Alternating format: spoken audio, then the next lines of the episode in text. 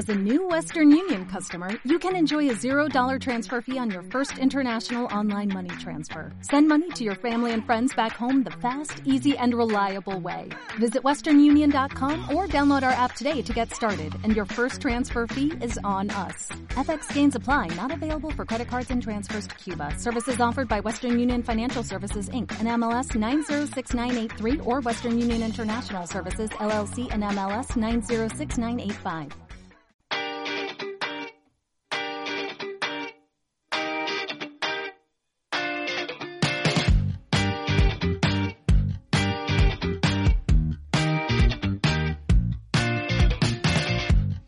Pues hoy queremos ayudar a los oyentes recordando qué cosas se hacen mal dentro del coche por puro desconocimiento.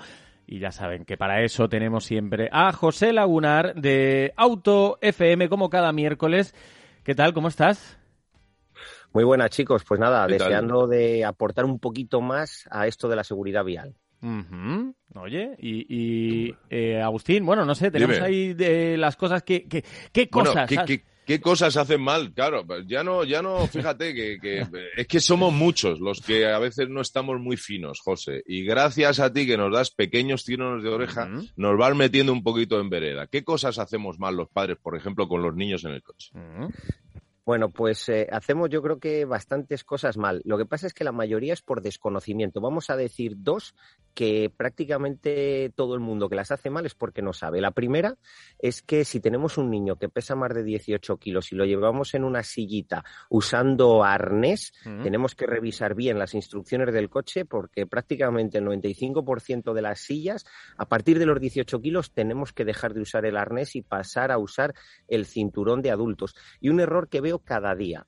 Las sillas giratorias. Sacamos al niño, ponemos la silla primero mirando hacia la puerta, sacamos al niño y luego dejamos ahí la silla y nos vamos a trabajar a hacer lo que sea con la silla mal colocada. Si tenemos la mala suerte de tener un golpecito, por pequeño que sea, hmm. con la silla colocada mirando hacia la puerta, como no está diseñada para recibir un impacto, si está colocada de esa forma, directamente vamos a tener que tirar esa silla a la basura. Así que una vez que bajemos al niño hay que volver a poner la silla en sentido contrario a la marcha para garantizar que incluso con un golpecito pequeño la silla va a seguir funcionando adecuadamente. Ajá. Eh, estamos hablando de lo que hacen mal los padres, las madres. Eh, ¿Qué hacen mal los peatones? Uy, pues para los peatones también podríamos hacer, decir mucho, pero básicamente dos cosas ya no solo que hacemos mal como peatones, ojo, que todos somos peatones, sino que incurren en un riesgo o incurrimos en un riesgo grave. Lo primero es cruzar sin mirar.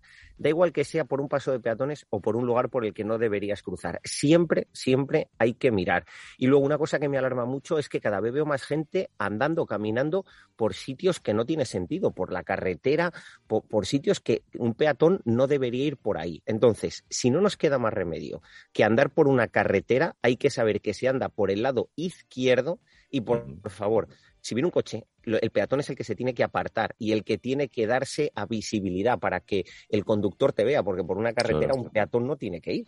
Efectivamente. Oye, José, y bueno, ¿y qué hacen mal? Vamos ahora con los usuarios de las dos ruedas. Vamos a regañarles. ¿Qué hacen mal estos?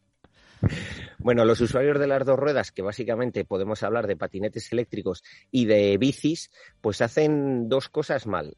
Una es que siguen circulando por las aceras. Por favor, no circuléis por las aceras. Primero, porque no se puede según la legislación y segundo, porque si tenéis una abuelita, un niño pequeño, eh, le podéis atropellar directamente y hacerle mucho daño. Y luego, los que usan el casco, que por desgracia son muy pocos, es que ninguno se le pone bien. El que no le lleva suelto, le lleva sin ajustar bien el broche. Así que todo el mundo que se ponga casco, que en moto está muy superado, la gente se pone el casco, se le abrocha, se le ajusta muy bien por debajo de la barbilla.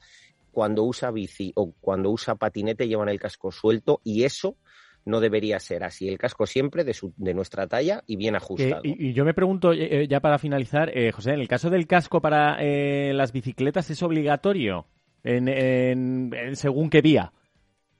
No, según qué día no.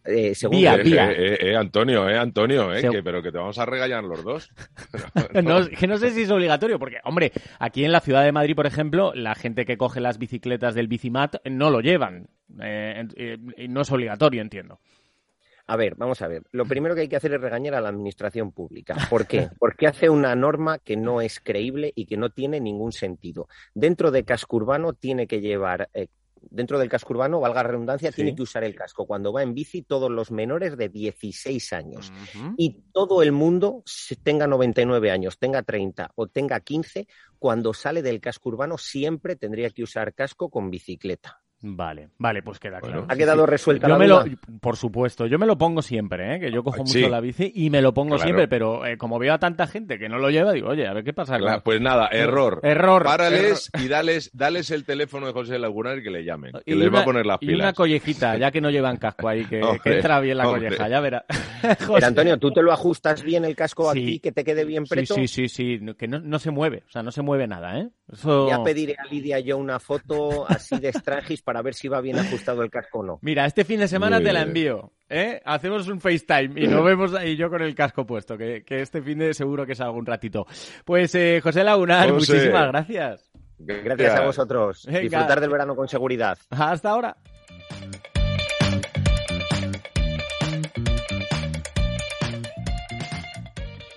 ¿Te preocupas por tu familia? Entonces, ¿por qué darles solo huevos ordinarios cuando pueden disfrutar de lo mejor? Eggland's Best, los únicos huevos con ese delicioso sabor fresco de granja, además de la mejor nutrición, como 6 veces más vitamina D, 10 veces más vitamina E y 25% menos de grasa saturada que los huevos regulares, además de muchos otros nutrientes importantes. Así que, dales los mejores huevos. Eggland's Best, mejor sabor, mejor nutrición, mejores huevos.